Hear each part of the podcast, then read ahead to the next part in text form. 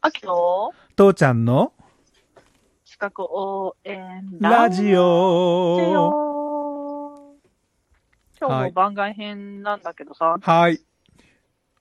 ゴールデンウィーク何したゴールデンウィークはね、運動不足解消でね、散歩に行きましうた。んおううん、他の人たちはね、なんかもう普通に歩く距離なんだろうけど、私にとって1万歩はもう未踏の地なんで、 一万歩も歩いたんや。 2日連続でやってきましたよ。あ、ほんと。うん、次の日もう足がつって大変だった。秋の方は秋はね、うんまあ、普段せんことしようと思って、うん。ちょっとこう、重たい本を読んだ。重たい本。うん。広辞う苑。ん。 お前面白いこと言うなぁ。気に入っていただけて光栄です。はい。まあちょっとその本の話をしたいので番外編にさせてもらったんだけどさ。はいはい。でさ、えっとね、まず紹介するね。うん。えっと、 本の名前、書本の名前ね。うん。は私、虐待サバイバいはい。ーという本を読みました。タイトルからもう重いね、3トンぐらいありそうだうね。んで、えっとね、うん。書いた人は、は幅千恵さんっていう人。はいはい。でね、うんな内容としては、まあ、その親からうん虐待を本、本、本で作者は受けてたわけですよ。親から。は親から。あ、はあはあはあ、で、その、まあ、言うたら壮絶なる人生うん。なんなんだけど、うまあん。このような虐待を受けて、で、その結果このようになって、うん。で、まあ、大学進学によって、うまあん。親から離れたと言いながらも、その時におあった、その、虐待を受けてたがゆえに愛着障害とかを起こしてて、うん。うん。で、このようにしてってて、仕事もなんか続かないとか、あとは、複雑性 PTSD っていうのを発症してて、うん。うん。もう、なんていうのかな。複雑性 PTSD がああるがゆえに、今、こう、お仕事とかも、うん。こう、こんな風になってしまったとか、うん。うん。そういう感じでうん。う書ん。かれてるんだけど、はい。こう、うん、とにかくね、まあ、あの、この本を読んで、思ったことに話、シフトしていいはい、はい、はい、はい。いいよ、いいよ。もうね、うんとにかくね、思ったのがね、うん。あの、父ちゃんがさ、まあ、資格応援ラジオでさ、うん。うん。常々こう、日本は江戸時代なんだよって言うじゃん。うん。うん。そのお上に対する考え、はい、はい。お上に対するっていうのがあって、うんで、この本読んでても本当に思ったのが、うん。お上に対するっていうのが強いなと思って、というのが、はい、はい。あの、なんか、本当にこう、サポートが欲しい時ってあるじゃないその、ああ、うん、うん、うん。いじめられて辛くて。とかもあるし、うん。おなんだー実はね、実はね、その、この本書かれたの、後書きの方に書いてあるんだけど、うん、うん。えっと、ちょっと待ってね、待つよ。ちょし調べて出 す。えっとね、うん。あの、10歳のうん。子うん、供がうん虐待死したっていうニュースがあってん、うん。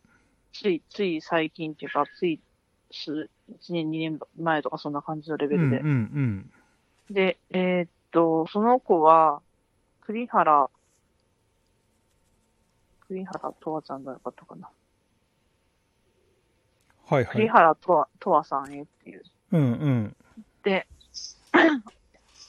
あの、この時のうん。栗原とわさんが死んだ時のね、うん。まあ、ニュースっつったら変やけど、うん。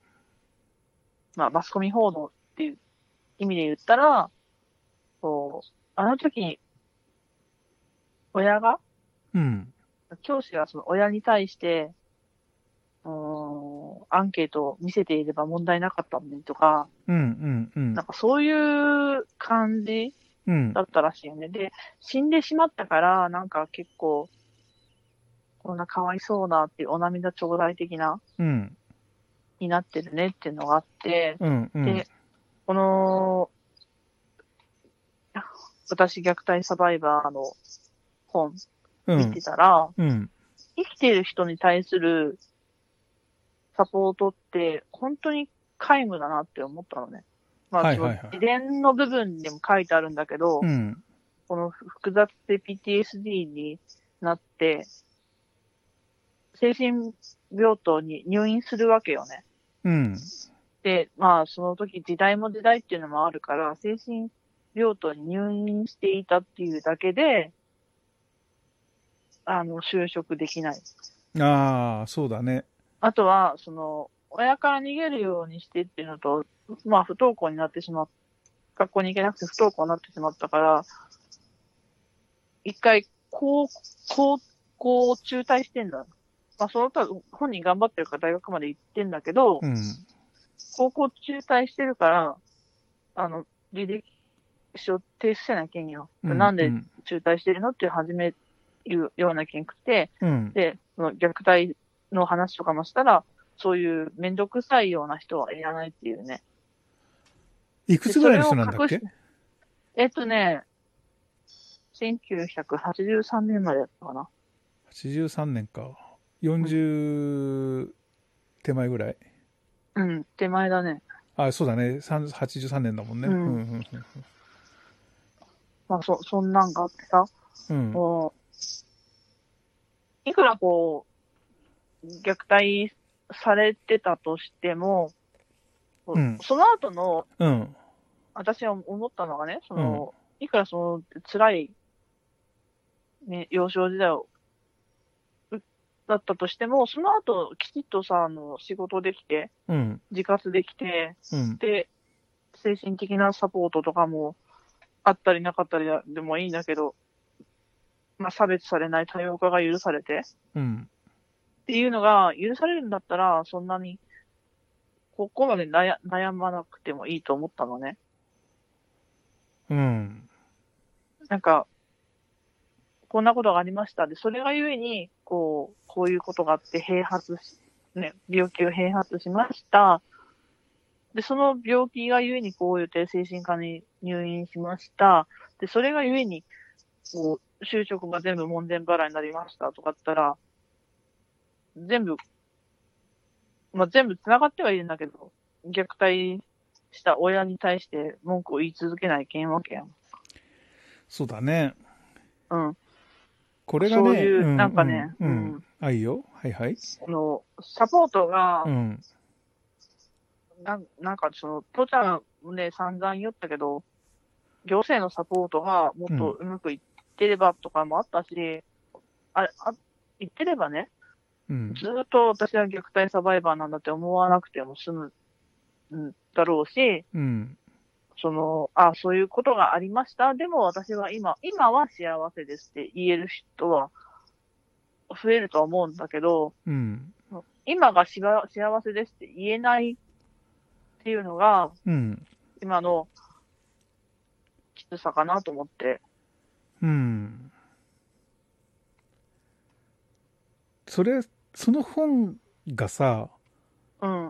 を書いてる人がさ、うん。自分の目で見た自分の受けた虐待でしょうん。だからそれがどこまで正しいのか、どういう視点なのかっていうのが全然わかんないから、うん。あの、実際にその、それが正しいとか間違ってるとかって一切そういうこと関係なしにね。うん。うん。ただ、あのー見方によって、はってのがあるんだよね。わうん。あの、何親、例えばさ、親はすごい公平に扱ってきたつもりなんだけど、兄弟で、姉妹で。うんだけど、うんあのーなんかお姉ちゃんばっかり甘やかしてるように見えるとか、妹ばっかり可愛がってるように見えるとかさ、うん。あのちょっとほらお、お姉ちゃんなんだから我慢しなさいって、何気なく言った言葉で私は差別されてるって思っちゃう。例えばね、うん。お兄ちゃんなんだ。だから、お姉ちゃんなんだから。で、あいつは弟だから、何でも買い与えてもらえる。でも逆に言うと、うん弟の方から言うとさ、いっつも兄貴にお下がりばっかりしか着せてもらえないとかさ。 だから、でも、それを、だからその、お互いが本にしちゃうとさ、俺はいつも兄貴のお下がりしかもらえなくて、いつも虐待されてた。いっつも弟ばっかり可愛がって、俺はいっつも責任ばっかり取らされてた。お互いが不幸だっ。たって話になっちゃって、幸せな人がいなくなるかもしれない。うん。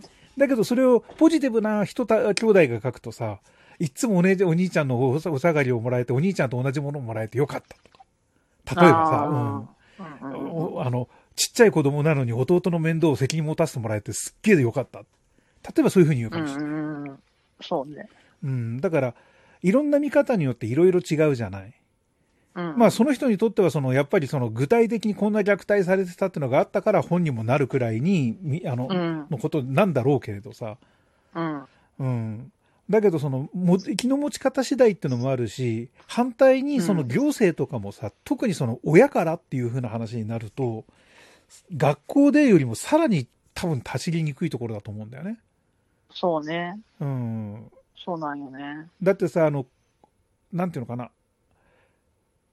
学校の友達がっていうか、学校のアホどもがっていうんだったら、そいつらの責任だってすぐ告発しやすいんだけど、親は絶対自分だなんて認めないしね。うん。うんででもね、本当にその人たちって許されざる存在だよね。うん。なんかすごいね、うん。考えさせられててさ、うん。まあ、今まで、今はさ、メンタルヘルスマネジメントやってるけどさうん。う、ん。その、万人が幸せな社会を作る行政ってどんなもんなのかなっていうのを、やっぱり、頭の中に思い浮かべて。そうだね。それはすごい難しいから、また明日ちょっとやろうか。うん。うん。はい。じゃあ今日はここまでだね。じゃあまたはい。